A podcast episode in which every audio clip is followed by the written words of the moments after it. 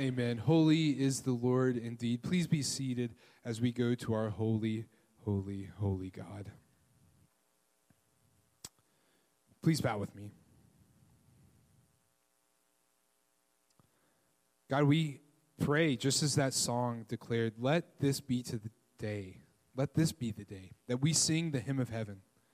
God, we desperately and we all wish and hope and long for that day. That day where we join with saints of all generations, with myriads upon myriads, with those who speak from every tribe, nation, and tongue, Lord, from every people group of all the earth.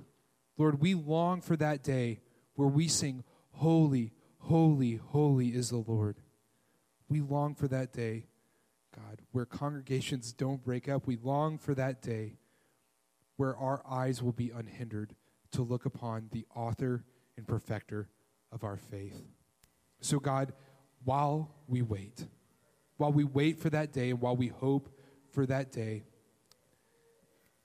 we pray that you would help us to be faithful. Help us to remain steadfast in the one who holds our faith.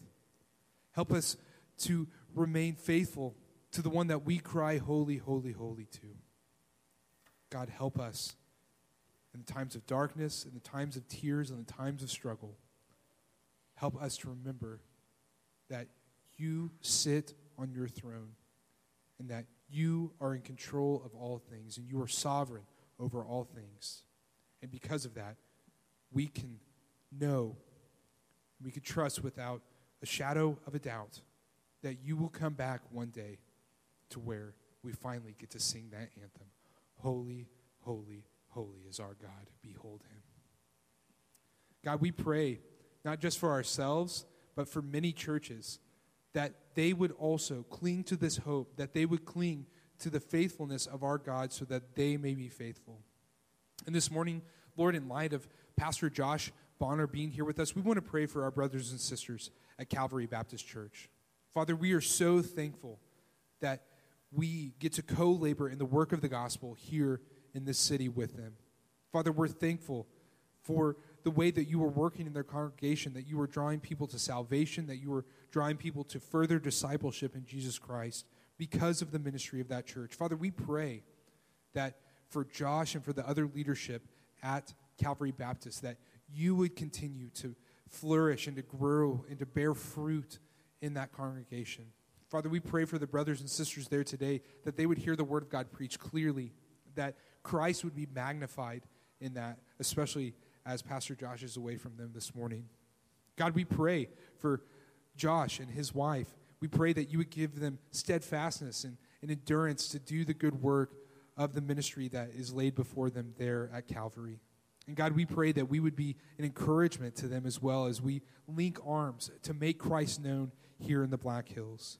Father, we rejoice at Calvary Baptist Church, and we are so thankful for their partnership in the gospel. And we pray, Lord, that they would be encouraged, not just today, but for the, Lord willing, many years of ministry that they have uh, because of your word. God, we pray not just for ourselves and for churches, but God, your word tells us and instructs us that we ought to pray for different governmental and, and different authorities that are over us. So, Lord, we do that from time to time here at South Canyon Baptist Church. And Lord, we pray this morning for the leaders of our armed forces. God, we pray that you would give them wisdom, especially given all the seeming things that are transitioning and beginning to occur. Father, we pray that you would give those leaders of those military branches wisdom to do what is right, to do what is good, to do what will protect the American people. And God, we also pray that they would make decisions about what would protect the members of our armed forces. God, we pray that you would bless the member the members of our armed forces and their leaders. God, we pray that as they hold the sword of justice in many ways, we pray that they would exercise that, knowing that the authority that they're given to exercise justice in those different ways does not come from themselves. But God, their authority for justice comes from the one who has exercised all justice upon his Son. God, we pray that they would make decisions that are righteous and good, not just for the people of the United States, but for the people even that they're having to protect us from. God, we pray that you might work even in our armed forces and amongst the leadership a great salvation for those people who do not know you. God, we're thankful for the various chaplains that make up the chaplaincies in those various armed forces. We pray, Lord, that they would be steadfast to the gospel and to the Bible, and that that's what they would declare. And God, we pray that through their ministry, we might see men and women and soldiers coming to Christ.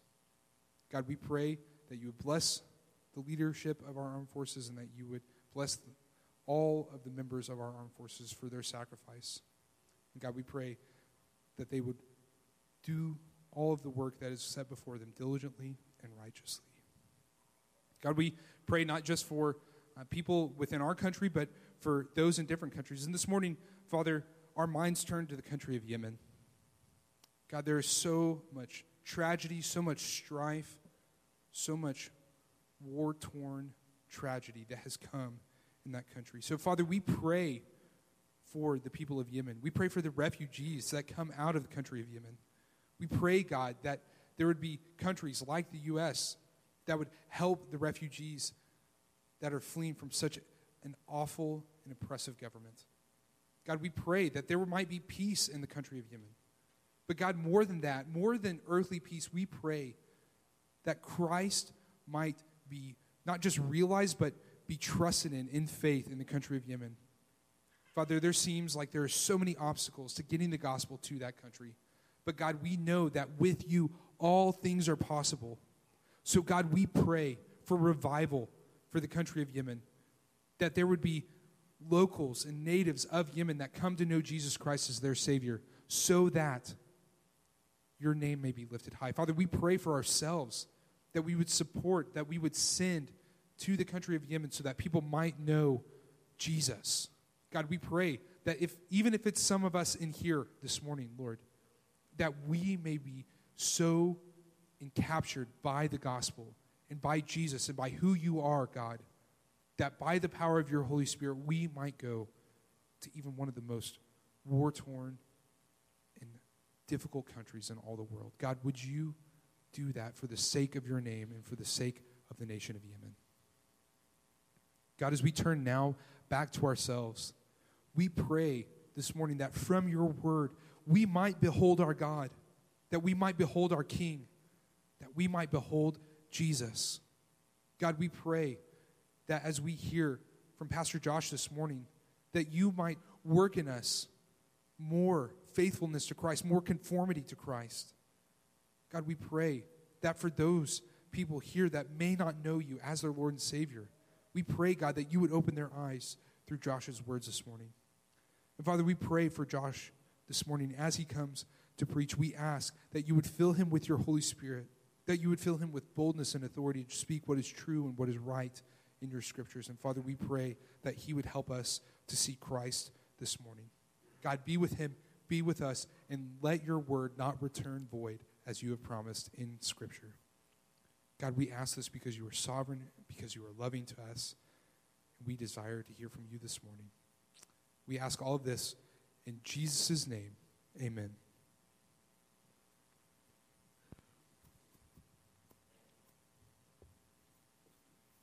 Well, I invite you to take your Bibles this morning and turn with me to the book of Isaiah, chapter 6. Isaiah chapter 6, and as you are turning there, I do bring greetings to you from your brothers and sisters across town at Calvary Baptist, a church that I have been so blessed to serve for the last seven years and just uh, look forward to what the Lord continues to do in our midst. He has certainly blessed us beyond, uh, I think, what we are probably capable of appreciating. But uh, your brothers and sisters across town do send you greetings and uh, are glad to be able to hear from another brother this morning. And so I trust that uh, they are in good hands. But I, I want to thank Pastor Tanner and Pastor Joel this morning for the opportunity to come, for your elders, uh, just the, the opportunity to come and minister the, the word uh, to you and with you this morning. Aside from Scripture itself, my obsession with seeking to truly understand the holiness of God uh, has come primarily, I would say, from the reading of R.C. Sproul and specifically his book, The Holiness of God. He has stirred my affections in that reading for God's holiness, perhaps more than any other human being, though there are several faithful brothers who have thought deeply on what I would argue is the central reality of the universe. Thomas Watson reminds us it is idolatry not only to worship a false God, but the true God in a false manner. Jesus told the woman at the well in John 4 that the time is coming when the true worshipers will worship God in spirit and in truth. And I would argue this morning if we would seek to worship God in spirit and in truth, then we must see how He has revealed Himself. And I can think of no, no other passage that, um, that points us to the absolute holiness of God more than Isaiah 6. So read with me in Isaiah chapter 6, beginning in verse 1. The scripture says, In the year that King Uzziah died, I saw the Lord sitting upon a throne, high and lifted up, and the train of his robe filled the temple. Above him stood the seraphim, each had six wings. With two he covered his face, with two he covered his feet, with two he flew. One called to another and said, Holy, holy, holy is the Lord of hosts. The whole earth is full of his glory. And the foundations of the threshold shook at the voice of him who called, and the house was filled with smoke. May the Lord bless the reading of his word this morning. You know, in the Old Testament, the prophet was a lonely man. The record of the history of the prophets in ancient Israel reads sort of like a book of martyrs. Their history sounds like the casualty report from the 3rd Division in World War II, and their life expectancy was close to that of a Marine lieutenant in combat in Vietnam. R.C. Sproul notes in his book the prophet's curse was solitude. His home was often a cave. The desert was his traditional meeting place with God. Nakedness was sometimes his wardrobe, a wooden stock, his necktie. His songs were composed of tears. Such was a man. Such a man was Isaiah ben Amoz. In the long line of Old Testament prophets, Isaiah is quite unusual to us. Most of the prophets were of rather humble origins peasants, shepherds, farmers. Isaiah was actually of the nobility itself. He was a recognized statesman, having access to the royal court of his day. He rubbed elbows with the princes and the kings, and God used him to speak truth to several kings of Judah, including Uzziah, Jotham, Ahaz, and Hezekiah. Now, prophets in the Old Testament did not apply for their jobs, they had to be selected. And uh, this call was from the, the sovereign God of the universe. And once the call was issued, it could not be refused. You might remember a man named Jeremiah. His book comes right after Isaiah's in the Old Testament. Uh, Jeremiah tried to pull that stunt on God, tried to refuse his call. You might remember Jeremiah trying to refuse the call, and then he was abruptly reminded that it was God who had called him and had sanctified him and consecrated him from his mother's womb. And then, after serving a term in office, Jeremiah sought to resign. God promptly refused his resignation because the job of a prophet was for life. There was no refusing, no resigning, no retirement. The call of Isaiah is perhaps the most dramatic we're given in Scripture. We're told it came in the year that King Uzziah died. King Uzziah was the king of Israel in the 8th century BC. He died in the 8th century, and the reign of King Uzziah was important in the history of Israel. He was one of the better kings who ruled over Judah. He was no David, to be sure, but he also wasn't noted for his corruption like men like Ahab were. Uzziah ascended to the throne when he was 16 years old, and he reigned in Jerusalem for 52 years. Think about that 52 years. In the past 52 years, the United States of America has witnessed the administrations of Nixon, Ford, Carter, Reagan, Bush, Clinton, Bush, Obama, Trump, and Biden. But many people in Jerusalem in the 8th century BC lived their entire lives under the authority, under the sovereignty of one king, this one man named Uzziah. I was thinking just the other day about the reign of Queen Elizabeth II in England. Elizabeth is the longest lived and longest reigning British monarch. She's the longest serving female head of state in history, the oldest living and longest reigning current monarch, and the oldest and longest living incumbent head of state. It's interesting enough, she's been Queen of England for my entire life. But what really struck me the other day was I thought about my dad turning 70 later this year. And what is absolutely astonishing to me is that Elizabeth has been sitting on the, the throne of the, the Kingdom of England for longer than my dad has been alive. She was the Queen of England when my dad was born in 1952. That is just absolutely incredible. In 2017, she became the only British monarch to celebrate a Sapphire Jubilee, marking 65 years on the throne. She's now marked 70 years on the throne as of one week ago today. So she's now also the only British monarch to celebrate a platinum jubilee as well. Are you enjoying your British history lesson as I geek out over the reign of their monarchs? Supposedly, we Americans stopped caring about all of that in 1776. So let's get back to King Uzziah. The Bible tells us in 2 Chronicles 26 and verse 4 that Uzziah began his reign in godliness. He sought after God and God blessed him. He was victorious in battle over the Philistines and many other nations. He built towers in Jerusalem and strengthened the city walls. He restored Judah's military might almost to the levels it had been at under King David. He dug massive cisterns in the desert and stimulated tremendous expansion in the nation's agriculture, which in an agrarian society is a pretty big deal. For most of his reign, Uzziah was noted as a great and godly and holy king. But the story of Uzziah ends on a sad note. The years of his life remind us of a tragic Shakespearean hero. His reign was marred by his pride after he had acquired great wealth and power. In fact, he tried to play God by boldly entering the temple and arrogantly claiming for himself the rights that God had delegated to the priests and the priests alone. And when the priests tried to stop him, he became angry and indignant with them. And he began throwing himself a tantrum, screaming at the priests and as he was in the middle of this tantrum, leprosy broke out on his forehead. The Bible says King Uzziah was a leper to the day of his death, and being a leper, lived in a separate house, for he was excluded from the house of the Lord.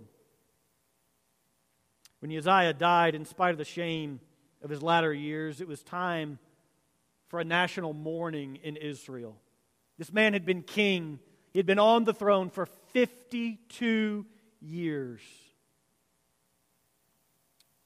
Isaiah went to the temple, presumably looking for consolation in a time of grief. But Isaiah got more than he bargained for. In the year that King Uzziah died, I saw the Lord sitting upon a throne, high and lifted up, and the train of his robe filled the temple. Folks, listen to me. If you ever come face to face with the living God, you are guaranteed to be getting way more than you ever bargained for, way more than you ever asked for. And, ladies and gentlemen, if we would ever get a glimpse of the fearful mystery of the holiness of God, we need to see what Isaiah saw. And this text lays out several things that will be true if we're ever granted to see what Isaiah saw. The first thing we must do is acknowledge God's position. Notice there in verse 1 In the year that King Uzziah died, I saw the Lord. This is a traumatic time in the nation of Israel. It was a traumatic time in the life of Isaiah. The king was dead. But when Isaiah entered the temple, he caught a glimpse of another king, the ultimate king, the true king, the sovereign king, the one who sat forever on the throne of Judah. He saw the Lord. Uh, Uzziah had been there for 52 years, but that was nothing but the twinkling of an eye in the amount of time that the Lord God Almighty had set on the throne in Judah and in Jerusalem. He saw the Lord. Isaiah is telling us in no uncertain terms that God is sovereign. He tells us that he is in the position of sovereignty. Again, Sproul helps us here because I want you to notice how the word Lord is printed there in your Bible in Isaiah 6 and verse 1. You notice it begins with a capital letter and then it's followed by lowercase letters after that. That stands in contrast to the word Lord that occurs later on in this very same passage and frequently throughout Scripture. Sometimes the word Lord appears in all capital letters. We call it small caps because, um, because there, there, there's a reason there. That, that's not an error in printing. And it's not an inconsistency on the part of the translator. Most English translations uh, follow that device, and, and the reason is that the difference uh, is in the original language. The difference in the original language is there's two different Hebrew words that are being used. And I'm really not trying to geek out on you on Hebrew this morning. I normally would not do that, but in your notes, you notice there's two different Hebrew words that are listed there. And I want you to just see the difference between those two. When the word Lord appears in lowercase letters with a capital L at the beginning, the translator is indicating to us that the word Adonai is found in the Hebrew Bible. Adonai means sovereign one. It is not the name of God. Often I see people list the names of God. I, hear different things about uh, God's names and all the different things that it means. You just need to know Adonai is not a name for God, it is a title for God. In fact, it is the supreme title that is given to God in the Old Testament. When Lord appears in all capital letters, it, uh, it, indicates that the word Yahweh is used in the Hebrew Bible. So, here in this text, in just the space of four verses, you have the English word Lord appear two times, but there are two separate Hebrew words behind it. One is Adonai, that's what we see here in verse 1. The next one will be Lord, as in Yahweh. Yahweh is the sacred name of God, the name by which God revealed himself to Moses in the burning bush. This is the unspeakable name, the ineffable name, the holy name that is guarded from profanity in the nation of Israel. In fact, the scribes took this name so seriously that as they were copying and transcribing scripture, they would come to the name Yahweh. In the Hebrew, it's the letters YHWH. They would come to that, le- that word.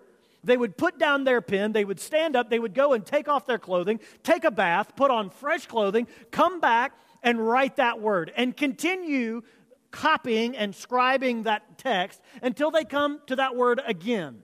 At which point they would get up, put the pen down, go over, take a bath, put fresh clothes on, and come back and write the word and continue translating. That would happen even if the word appeared two words down the line, three lines down, whatever it was, every single time they came to that word. That's how holy the name of God was to the scribes in Israel. We see examples of this contrast in words in several places in the Psalms. Normally, Yahweh appears only with the use of its four consonants, and so it's it's referred to as the sacred tetragrammaton, the unspeakable four letters. We see this in the Psalms, Psalm 8 and verse 1. O Lord, our Lord, how majestic is your name in all the earth. what the writer is saying there is, Oh, Yahweh our Adonai, how majestic is your name in all the earth. Or in English, we could render it, Oh God, our sovereign one, how majestic is your name in all the earth. We see it in Psalm 110 and verse 1. The Lord says to my Lord. Have you ever scratched your head about this verse? What does this mean? The Lord says to my Lord, Sit at my right hand. Well, right here, the psalmist is saying, God said to my sovereign, Sit at my right hand. God the Father said to God the Son, Jesus Christ, who is the sovereign over all creation, Sit at my right hand. Lord is the name of God, Lord is his title. We speak of President Joe Biden. Joe is his name, President is his title. If the highest office in our land is the office of president, so the highest office in the land of Israel was the office of sovereign. The title Adonai was reserved for God and God alone. It was the title that was given to Jesus, actually, in the New Testament, when, when Christ is referred to as the Lord Jesus Christ. That is the New Testament equivalent of the Old Testament Adonai.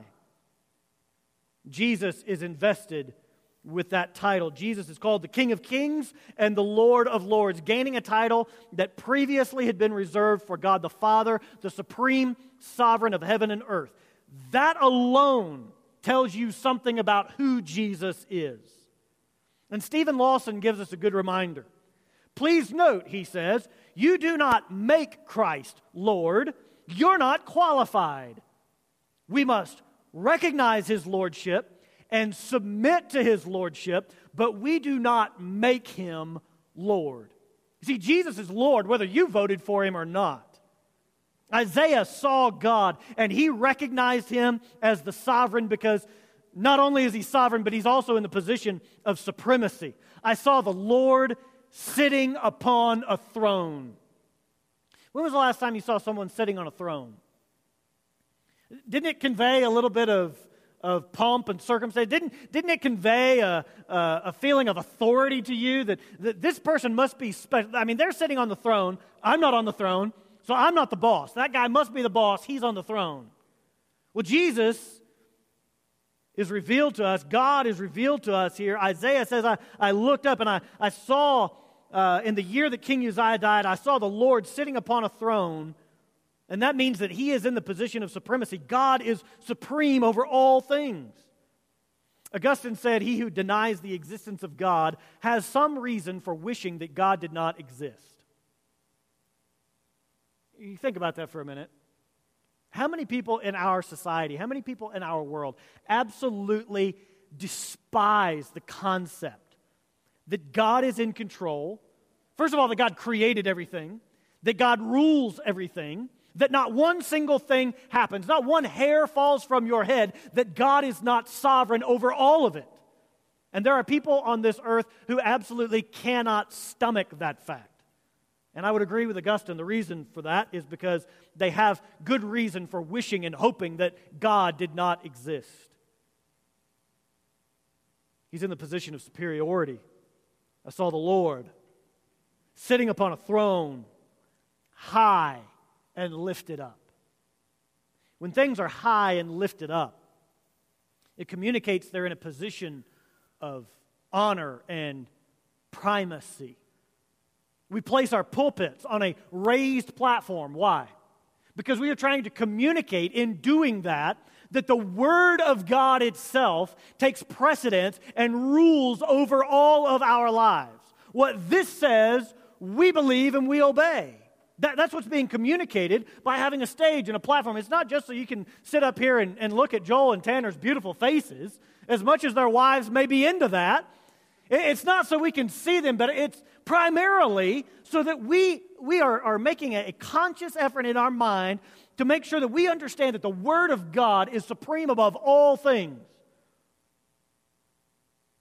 Jesus is in the position of superiority. He is high and lifted up. And he's also in the position of splendor.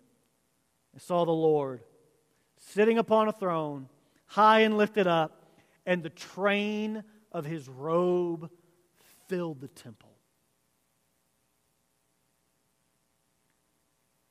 I know we got over it in 1776, but just to go back for just a second, if, if any of you were alive when Queen Elizabeth was coronated in 1953, you may have remembered seeing that coronation appear on television.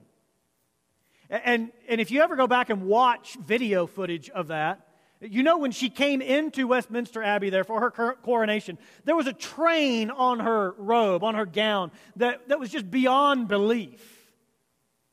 Many different people. Princess Diana had a, an absolutely massive train on her bridal gown when she married Prince Charles. The, the, the train of the robe, the train of the gown, the longer the train was, the more majestic and the more power the king or the monarch was supposed to have.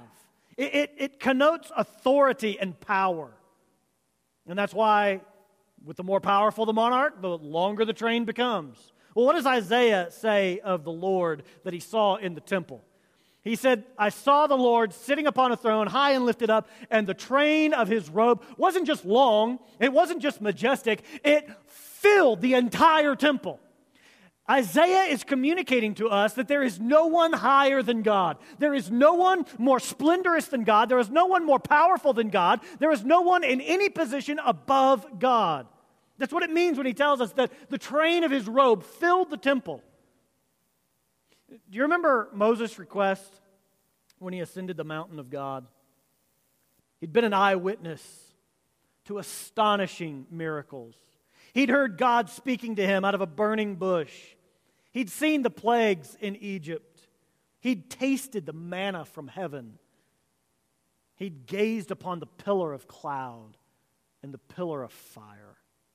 He'd witnessed the chariots of Pharaoh buried by the waves of the Red Sea. But he wasn't satisfied. He longed for more. He craved the ultimate spiritual experience. He made his request. Let me see your face. Oh God, let me see your glory.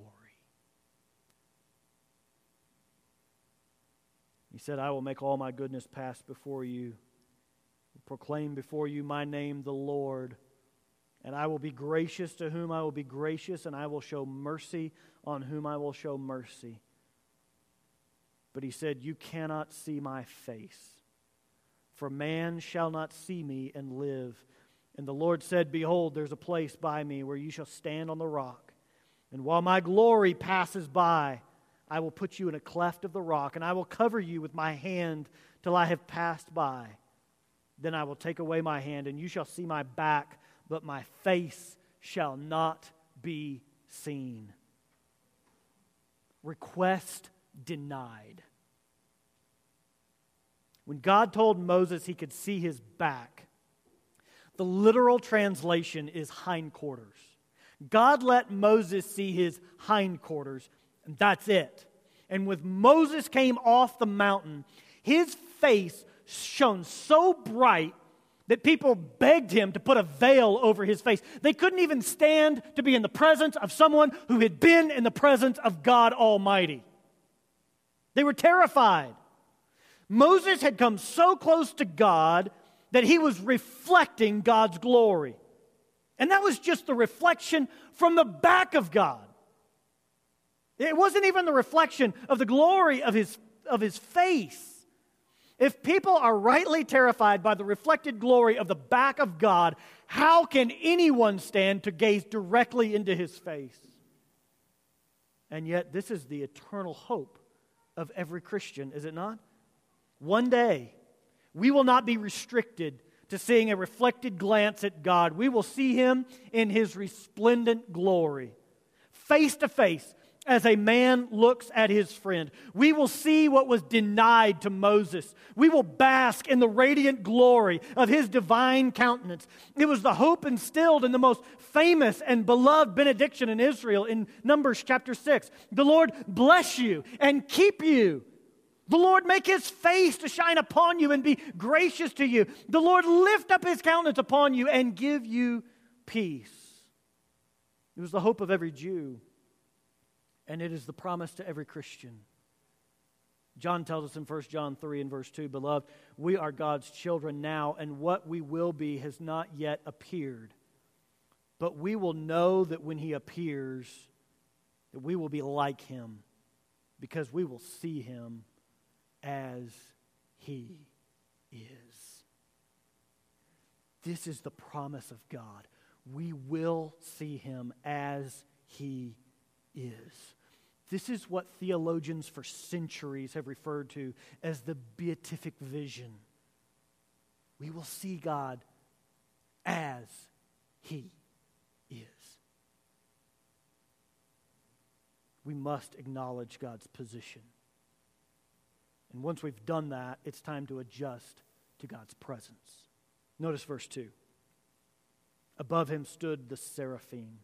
Each had six wings. With two, he covered his face. With two, he covered his feet. With two, he flew. We're introduced here in verse 2 to some magnificent creatures. The, the seraphim are rather unique in Scripture, are they not? Do you know of any, any other creature that has six wings that covers their eyes and their feet and flies? And I mean, this is, these are some magnificent creatures. It's fascinating to me that the Creator God, as He created, he knew exactly what the environment would be that all of those creatures would inhabit. And so, for instance, he knew that creatures who were going to walk around on land or slither or, or crawl or whatever, that those creatures would need, in order to survive, they would need to be able to breathe oxygen.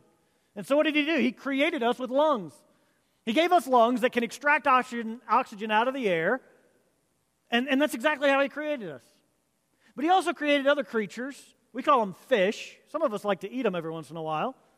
And those things, God knew their environment was going to be in the water. Well, guess what happens to a land animal or a human being who walks around on land who finds himself underwater for an extended period of time without a $2 billion U.S. Navy submarine keeping them alive? You die. Above the water, your lungs allow you to live below the water, your lungs allow you to die very, very quickly. And so, God, knowing this, knowing that He created fish to exist in an environment underwater, Well, I'm not going to give them lungs, I'm going to give them gills. They're still extracting oxygen, it's just a different process. You get the point. Every creature was created with an eye to the environment they would inhabit. Well, when it came to seraphim, God knew very well the environment they would inhabit. And we see here he created them accordingly.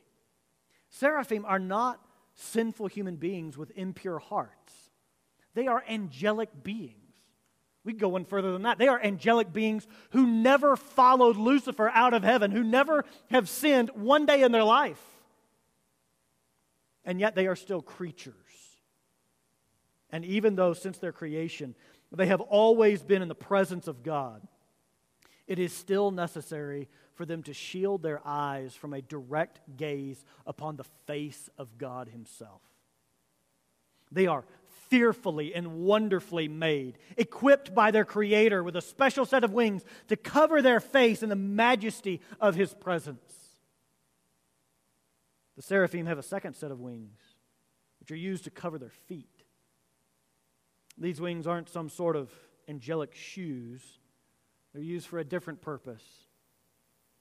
This ought to remind us of the experience of Moses before the burning bush in Exodus 3. The angel of the Lord appeared to him in a flame of fire out of the midst of a bush. He looked, and behold, the bush was burning, yet it was not consumed. Isn't that interesting? Have you ever noticed that before? Our God is what? A consuming fire. And yet the angel of the Lord stood before Moses in the burning bush and it was not consumed. Moses said, I will turn aside to see this great sight.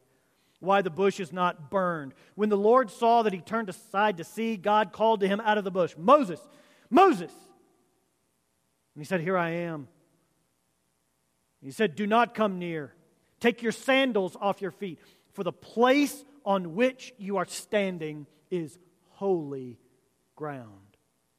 God commanded Moses to take off his shoes because Moses was standing on holy ground. The ground was made holy by the very presence of God. the act of removing his shoes was a way for Moses to recognize he was a creature in the presence of his Creator. Human feet, sometimes referred to as feet of clay, symbolize our creaturely origin. It is our feet that link us to this earth. The seraphim are not of the earth. They do not possess feet of clay. They are angelic beings. Nevertheless, they remain creatures. And as such, they must adjust themselves to the presence of their Creator. And having adjusted themselves to God's presence, notice what they do they announce God's perfection. Verse 3 One called to another and said, Holy, holy, holy is the Lord of hosts. The whole earth is full of his glory. The song of the seraphim is the triple repetition of the word holy. The significance of the repetition of that word represents a particular literary device found in Hebrew poetry, where repetition is a form of emphasis. When we want to emphasize something in English, we have several different literary devices to allow us to do that. We can italicize the words, we can put them in boldface, we can underline them, we can use exclamation points, we can put them in quote marks. We, we have all sorts of different ways of emphasizing a particular idea and drawing the reader's attention and saying, This is the big idea, this is what's important, this is what you need to see. The Old Testament Jew also had several devices to indicate importance, and one of them was the use of repetition. Allow me to quote Sproul again for just a moment. He said a humorous use of the repetition device may be seen in Genesis 14. The story of the battle of the kings in the valley of Siddim mentions men who fell in the great tar pits of the region. Some translators call them asphalt pits or bitumen pits or simply great pits. Why the confusion in translation? Exactly what kind of pits were they? The Hebrew is unclear. The original text gives the Hebrew word for pit, and then it just simply repeats it. The story speaks literally of pit pits. The Jew is saying that there are pits, and then there are pits. Some pits are pittier than other pits. These pits, the pit pits, are the pitiest pits of all. It's one thing to fall into a pit, but you, if you fall into a pit pit, you are in deep, deep trouble. You know, on a handful of occasions, the Bible repeats something to the third degree. To mention something three times in succession is to elevate it to the highest level of importance. Only once in Scripture is an attribute of God elevated to the third degree. The Bible tells us here in Isaiah 6 that God is holy, holy, holy. Notice, he is not merely holy, and he's not just holy, holy. He is holy, holy, holy. The Bible never says that God is love, love, love. It doesn't ascribe to him mercy, mercy, mercy, or wrath, wrath, wrath, or justice, justice, justice. But it does say that he is holy, holy, holy, and that the whole earth is full of his glory. And what's the proper response to all this? It is to appreciate God's power. Notice verse 4 and the foundations of the thresholds shook at the voice of him who called, and the house was filled with smoke. There are those who would recoil in horror at the thought of a sermon that has lasted the better part of an hour, not to say a sermon on the holiness of God that has lasted that long. They would find it in a word boring. It's difficult for many people to find worship a moving experience. But when God showed up in the temple, the foundations of the thresholds were moved. If you've been by Calvary Baptist Church lately, out on Highway 16, you know we've been building a new gymnasium for quite some time. We're nearing completion on it. Hopefully, later this spring, that thing will be ready to use. But I can tell you, as somebody who has sat on the teams and is the lead pastor, sort of leading that whole ministry, there's one thing that would terrify me more than anything else about that one building is if the foundations of the thresholds began to move. No, no, no. We want concrete. We want rebar. We want extra strong concrete. We do not want foundations moving. But Isaiah is in the temple. He sees the Lord. He sees him seated on a throne, high and lifted up. The, the, the, the train of his robe has filled the temple. And what's the response? Even the building begins to shake. Sproul put it like this The inert matter of doorposts, the inanimate objects of thresholds, the wood and metal that could neither hear nor speak had the good sense to be moved in the presence of God. I tell you, if these were silent, the very stones would cry out. All of creation is groaning. All creation is looking forward to the consummation of all things. When the King of Kings and Lord of Lords comes back to this earth and sets all things right. Dietrich Bonhoeffer, the famous German pastor, theologian, and anti Nazi dissident, living in the midst of the horror that was brought about by Hitler and his henchmen, living and trying to honor God, trying to pastor a church, trying to faithfully exegete God's word we don't have to agree with everything Bonhoeffer ever said, but this one takes the cake. He said, May God in his mercy lead us through these times, but above all, may he lead us to himself. That's what you and I need this morning. We may not be looking down the barrels of the Gestapo. We may not be facing the horrors of Mussolini and Stalin's gulags and all the other horrific events that took place in the 20th century, not to mention the centuries that came before. We have our own difficulties. We have our own struggles in our own time. We could rightfully repeat Bonhoeffer and say, May God, in His mercy, lead us through these times. But honestly, I could give a rip about COVID. Above all, may He lead us to Himself. I am just as sick as anybody else of getting on airplanes and hearing 27,000 times before we even push back from the gate put on your mask, you got to cover your mouth and cover your nose, and there's federal laws, and we could throw you in prison for the rest of your life. I know it's a little bit of hyperbole, but come on, folks. We're all sick of it, we're all over it. It goes on and on and on. It gets tiring. It's frustrating. I've had enough. And I whine and grumble and complain about it just like the rest of us. Really? In light of everything? In light of the fact that we have a God who not only created us, but after we sinned, has redeemed us and drawn us back to Himself and bought us with a price? And we spend hours every day on Facebook caring what everybody else in the world thinks about whatever else is going on? When was the last time we spent that much time in Scripture? In a year, much less a day. All of us have views and opinions and positions on the face coverings and the government mandates and the vaccines and all of the stuff. And those are important things to think about in their place and in their time. All of those things are important to varying degrees, but none of them rise to the level of our God giving us a glimpse of Himself. Maybe, just maybe, if we got off Facebook and quit whining about everything else going on in the world and caring what everybody else thinks about it and got our nose in the Word of God, we just might, like Isaiah, leave church on a Sunday morning and be able to walk out and say, I walked into the temple after that president, whoever he was, died, and there was nobody sovereign in the land. But I got a glimpse of the Lord, and he was seated on a throne, and he was high and lifted up, and the train of his robe filled the temple, it filled the sanctuary with his glory, and I got a glimpse of the one true living God. And I don't care and I don't give a rip about all the nonsense going on in social media anymore because I have gotten a glimpse of the Lord.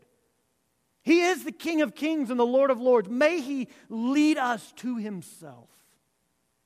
Tim Keller reminds us the gospel shows us a God far more holy than a legalist can bear, and yet more merciful than a humanist can conceive. When Isaiah comes face to face with the holiness of God, he says, Woe is me. Woe is me. I am undone. We could spend another hour on that phrase alone. I will spare you this morning, but woe is me. I, I, am undone. I am a man of unclean lips, and I dwell among a people of unclean lips. Sounds like doom and gloom. But, folks, there is hope. Because he says, Mine eyes have seen the King, the Lord of hosts. You see, there is deliverance for the child of God who would get serious about the holiness of God. We need to see what Isaiah saw. And if we're ever granted to see it, it'll explain why we need to sense what Isaiah sensed. We need to suffer what Isaiah suffered. And why each and every one of us needs to say what Isaiah said Here am I, Lord. Send me. Would you bow with me in prayer? Father, we thank you for your word. We thank you for the opportunity to come together today. Father, just to seek in the reading of your word, in the singing of songs, to lift your name high. God, seeking to just get a glimpse of your glory. Pray that you would radically just transform each and every one of our lives this morning. Father, give us a burning desire and hunger to know you better, to know you more, to repeat what John did in 1 John 3. Father, to have the desire to see you as you are. Pray all this in Jesus' name. Amen.